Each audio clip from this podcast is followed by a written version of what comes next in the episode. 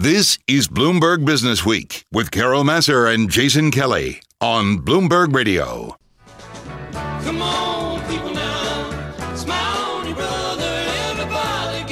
So I'm so looking forward to, Jason is too, to our next conversation. Our next guest is a doctor, hedge fund manager, looking for answers to aging along with really promoting uh, the greater good. Dr. Joon Yun is president of Palo Alto Investors, based, of course, in Palo Alto, California, but he made his way to our Bloomberg Interactive Brokers studio here in New York. Welcome. Thank you for having me. We have been looking forward uh, to uh, having you on with us. Talk to us, though, a little bit about your your world and your approach and your investing because you are looking i feel like to make things better in this world uh, in, a, in a couple different ways tell us a little bit about palo alto, alto investors though Yeah, we've been around 30 years, and Yeah. we invest in things that improve the lives of people, and healthcare is a great way to improve their lives.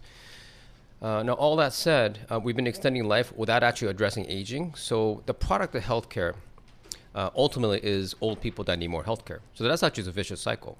Um, so, as amazing as uh, the healthcare industry is and all the people that work in it, uh, at the trajectory we're on, it's just going to self inflate, get bigger and bigger as, as population gets older and then eventually it's going to consume the whole economy. So as amazing as it is, I think we need something completely different. In 15 years, the average healthcare cost of an American, uh, taking care of an American, is going to equal uh, the average salary. So it's going to be game over fairly soon. So we need to radically shift our approach. So how about keeping people healthy? Uh, and really work on the underlying causes of aging rather than treating the symptoms of aging. So treating things like uh, diabetes and hypertension and obesity are really addressing the symptoms and not the underlying cause. Now, if you can actually improve the underlying health and uh, make sure you don't age, then you don't end up with the symptoms of aging. Then you would actually not only be able to live longer potentially, but have a much healthier quality of life as well. All right, so that makes an immense amount of sense, and and I think you, as someone who is not only a medical doctor but also an investor, understand that better than we do that the economics of the business are such that that's not how it works. Is that the problem, the the economics of the, of the system, or is it more structural than that? Well, it's interesting. So I think the economics actually play a key role here because the incentives aren't there to look at that problem, the deeper problem, and so therefore it's just been hiding in plain sight. It's just been lagging. Yeah. Um, so I do think that people are becoming aware of just how important opportunity aging is as a scientific field, and also it's an invest- investable opportunity. where does traditional healthcare though play into this like pharmaceutical companies Yeah, and yeah, yeah, insurance yeah, yeah, companies yeah. are they the ones holding us back from really changing the model No, it's actually us. So we just forgot to really do inclusive stakeholding. If you actually think about all the stakeholders in the system, um, then you would actually approach everything differently, including the science itself. But we've been doing narrow stakeholding, and so we've really missed the opportunity to uh, think about the problem. Right now, everybody benefits a little bit from the system, except when you look at the long haul, the future version of ourselves, our bodies, and the system is much worse off. So we're gonna we got to internalize that externality so we don't pollute the world with old sick people. We actually need healthier population. And i think this is really really straightforward to do in terms of a systems perspective. So how do we get there? So, so yeah i'm trying to understand right? So what does that mean Yeah, in terms yeah. of our approach to how we do things? Um, well so actually i'll talk about the biology first and then how do, Yeah. we, how do we get how do we do this in other systems? Because the healthcare institutions we're terrified of them i mean it's an amazing system but people are not happy with healthcare so really we have to redefine health um, the way you and i think about health um, there's like this vague definition but biologically i come from a medical background i studied evolutionary biology in college and i think about health as homeostatic capacity, not homeostasis. Is one word change, but for the audience, they can think about it as a weeble wobble. When you're young, when you push it, everything self-centers. And after 40, your weeble doesn't self-set anymore. So all of a sudden, you can't do the things you used to be able to do. Like you can't ride a roller coaster because now when you come out of it, you don't recalibrate. You're kind of wobble. You say, I don't want to do it anymore. I am well aware of this phenomenon. Thank you for pointing it out. that is so true right like Yeah. it didn't phase you when you're younger I know, and now everybody says, like- "Oh, every at 40 it's going to change." I was like, "It's not going to change for me," and then it did. Go That's on. exactly right. There's so many things we start to feel at 40 that we never felt before, such as uh, when you're young, you don't feel cold cold at 50. My kids are running on a t-shirt at 50. I got two layers on. Yeah. Uh, when it's 80, um, I'm sweating and I can't stand it. They're like totally fine. Um, so what's really happening is um, we're not able to tolerate the dynamic range anymore, the variance anymore. Um, like everybody wants to be 70 degrees all the time. When you go to California, your blood's not thinning. You're losing homeostatic capacity. Your Weeble's getting weak, weaker. Same with late night, jet lag, hangover. Everything takes longer to recover after 40. Broken bone, cuts, everything takes longer. Your- so your Weeble doesn't self-center. Now, when I go to a restaurant, my pupils don't open up enough. So it's too dark. When I go outside, it doesn't close enough. It's too bright. It's all homeostatic capacity. Um, altitude at 8,000 feet, I'm huffing and puffing. My kids are sprinting around. They're like, Dad, why can't you keep up with us? Right. It's because my ability, my Weeble wobble doesn't self center. So how do we? Are we just gonna have to deal with that, or how do we better deal with that? Yeah, this is the I think one of the great paradoxes of the 20th century. I think we swung and missed in the 20th century. By the way, I should mention things like.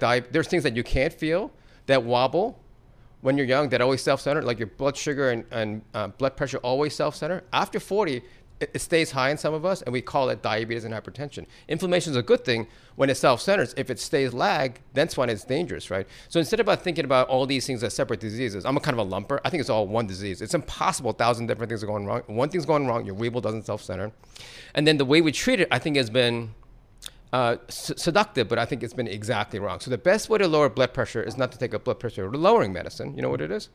Exercise. Exercise, and when you exercise, you're raising your blood pressure. So when you raise, when you take a blood pressure lowering medicine, like it's like propping up children, they get weaker.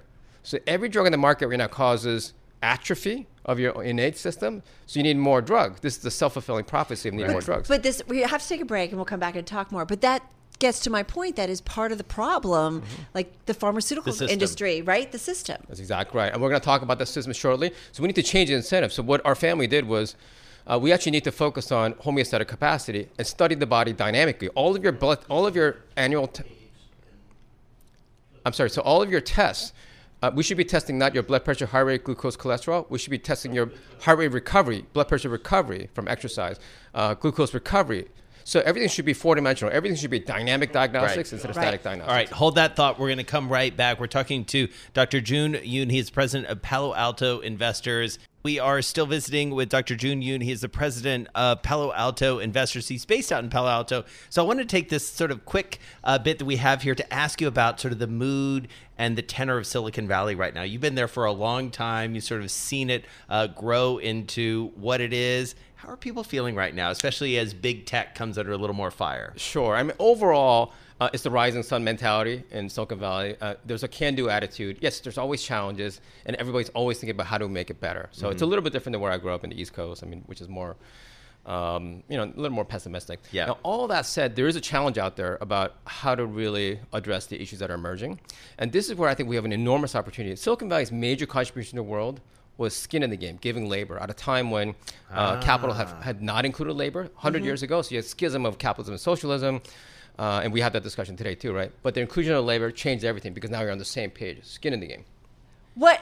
But what do you think about big tech in the future? Certainly, in terms of the privacy concerns, I feel like certainly regulators on both sides of the aisle agree that maybe something needs to be done. I feel like those things are all symptoms, kind of like the news going on today. Yeah. Um, when you don't have uh, inclusive stakeholding, if you don't include all the stakeholders, and you inadvertently actually exclude them, and that's what, that's when the suffering starts. So to me, internalizing those externalities, essentially all those issues are pollutions of a system that doesn't include stakeholders. So while Silicon Valley did a great job of including labor, we did not do a good enough job including environment. Uh, including consumers, imagine now tokenizing everything, making them a stakeholder. So we're no, we're thinking about them much more like the way kid, parents think about kids. Will that change though? Will that change? Do you Oh, think? totally doable. We have an algorithm now. No, no, no. But do you think big tech's going to be forced to think a little bit more about those? Oh, I think they're going to do it on their own because everybody gets it. We're in the global village. We're this close to a great society, and I think we just internalize all the stakeholders we neglected. Right. I think we have a path forward. All right, stick with us. We're going to continue this conversation in just a minute. Dr. Joon Yun, president of Palo Alto Investors, here with us in New York City. You're listening to Bloomberg Business Week. Jason Kelly, Carol Massar here on a Friday afternoon after a very busy week. A good conversation ahead. This is Bloomberg. Continue our conversation with Dr. Joon Yun, president of Palo Alto Investors. We had such a fascinating conversation a few minutes ago about sort of the, the biology uh, aspect of this. I want to broaden it into this notion that you have around inclusive stakeholding because those are words that you hear, they're a little intimidating. And yet, what you really have is a vision of the future that is quite holistic in, in in all senses. Tell us about it. Yeah, it's, it's, it's no fun to live a long life and healthy life if the planet is like in decay, right? So we want to now expand the same concept of not treating the symptoms, but treating the underlying cause of the things that we're terrified. We're terrified of all of our institutions right now. Why is that? So we have the simplest explanation for what's happened over the last 10,000 years. So I come from an old kin tribe. And once upon a time, all of us lived in kin tribes. And in a kin tribe, the incentives were such that you had kin skin in the game in everybody in your community you had 50% stock genetically in your kids, 25% in your grandkids, 25% cousins, and so it was like it was like a startup, and, uh, and you act you act on according to where you have vested interest. That worked for a million years until about 10,000 years ago. After the diaspora, we remet in global tribes. Uh, and in a global tribe with no kin skin in the game, people focus not on you, they focus on themselves as the first priority. So now you end up, you replace kinships with kingships. So stewards of a village were replaced by leaders of tyranny. So every mixed society went to a tyranny. So by year 10,000 BC, you had, you know, King Tut building pyramid schemes for himself. So finally, Plato comes out and says, we have a format problem here. Let's do the republic. Let's vote these bums out. Unfortunately, he didn't anticipate that republic leaders would also self deal. And so you had corruption. And by year zero, all the republics collapsed in the Near East, right? Um, so it took about 1,500 years. You're in the Dark Ages. You got tyranny of, um, uh, you know, all sorts of institutions, vassal states, feudalism. And then 15, 1500s, we finally updated the algorithm, which is a biological algorithm called Hamilton's rule, which is kin skin in the game, with the social algorithm called the joint stock company. You can now finally give others a stake, but we didn't include labor, which led to split of capitalism and socialism. Right.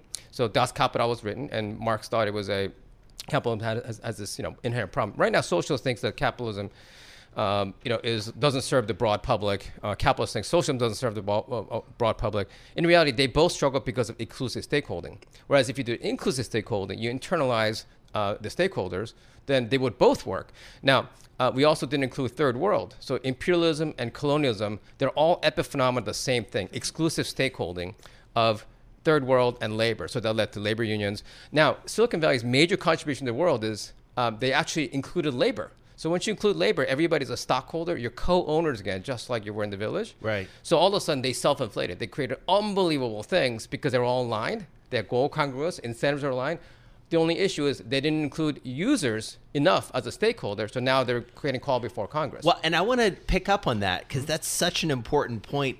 If you think about the Silicon Valley of 40, 50 years ago, there was this sense that they are creating something for the user. And now, when we think about Take care of the Silicon Valley, right? there is a sense Yeah. that the data is yeah, the yeah, i- is where the value is. Yeah, yeah, exactly. So everything kind of becomes a commodified version of itself. Yeah. Like in a kin tribe, you tell the story because you want to serve the public. In the post kin tribe, you tell the story to promote yourself. So all the stories that emerged uh, after the kin tribe era are the fake versions. They're the ones that are most sellable, but they're not actually true. So for instance, um, in a kin tribe, your mom has your best interest in art. So all the food she was giving you was for you. Now, in the modern era, all the food is to maximize profits, right, of somebody else. Same with information. It used to be for you, and now it's about them. So now at the end, you have the race to the bottom. If you get one food company put in less sugar, another step puts in more. If you get one media company put in less clickbait, another puts in more. So you always end up with high fructose corn syrup. You always end up the Kardashians. You can rerun the simulation of civilization. You always end up the race to the bottom Right. because that's the race to the bottom line. And then what surfaces is power, and then we, we feel like, oh my God, we're like we're at the we're kneeling before the pow- powerful institutions all over the place, social, economic, and political ones. So um, I think it's really getting the story right. Um, So this helps explain the equality gaps. completely right. Equality, inequality is an emergent property of the power, right? So the way to solve that is to to internalize the stakeholders, and that stakeholder could be a silent one, like the environment. So if you're a company that doesn't include environmental stock, stockholder, then you'll probably extract from them and pollute them. Um, same with like intertemporal imperialism. Roosevelt didn't sufficiently include future children as a stakeholder, so you end up basically borrowing from the future and then leaving them dead. And you know, again, they just didn't think it through, uh, and that's why you have to include all those stakeholders. Be, be really mindful, so we don't keep having these whack-a-mole revolutions, just like with healthcare. So what's the solution? Yeah, what do we do? Because we only have about a minute or so Yeah, left. yeah. Minute. So we have a grand challenge on inclusive stakeholding, and we want you to tell us how to rewire incentives to create a much better future for everyone. So we, we're proposing, we gave some ideas. Instead of universal basic income, which is a payout from the system that has already caused inequality, we got to solve the inequality, and the way to do it is universal basic stakeholding. Give everybody stock in the country rather than a payout, so it doesn't feel like an extraction. How do you give everybody stock in the country? Yeah, exactly. You can tokenize it like on blockchain. So uh, it's the same thing as like, how do you give stock in a company? You just assign them a stake, right? Just say, I see you, and here's a stake for you too. Uh, same thing with health insurance. Instead of getting paid on a one-year Tinder contract, which is fee for service, and then they put you on drug and you're one year older and sicker, and then you're somebody else's problem, and at age, age 65 you're the public's problem. That's just you know, then you're just kicking the can down the road. How about actually being paid as an insurance company as a one in 20, like a hedge fund? You get paid a little bit of management fee up front and then you get paid as a percentage of health savings 10 years down the road. So as an insurer now, I'm an investor in your health. I'll do preventative health, and I benefit. I win as you win. Is the, Wow. is the motif. That's very interesting. All right, you're going to have to come back and see us uh, and let us know how this is going. Uh, there's a book. stakeholding. Where do we find the book? Inclusive stakeholding. Uh, you can just go go on Amazon. Uh, and everything we just talked about is just a prologue. That's just a prologue. Everything else, all the other chapters about what you can do from now. All right. Very, stuff. very good. Really interesting. Thoughtful, Dr. right? Joon Yun, what a great Friday conversation. President of Palo Alto Investors, his idea about inclusive stakeholding. It's radical but doable.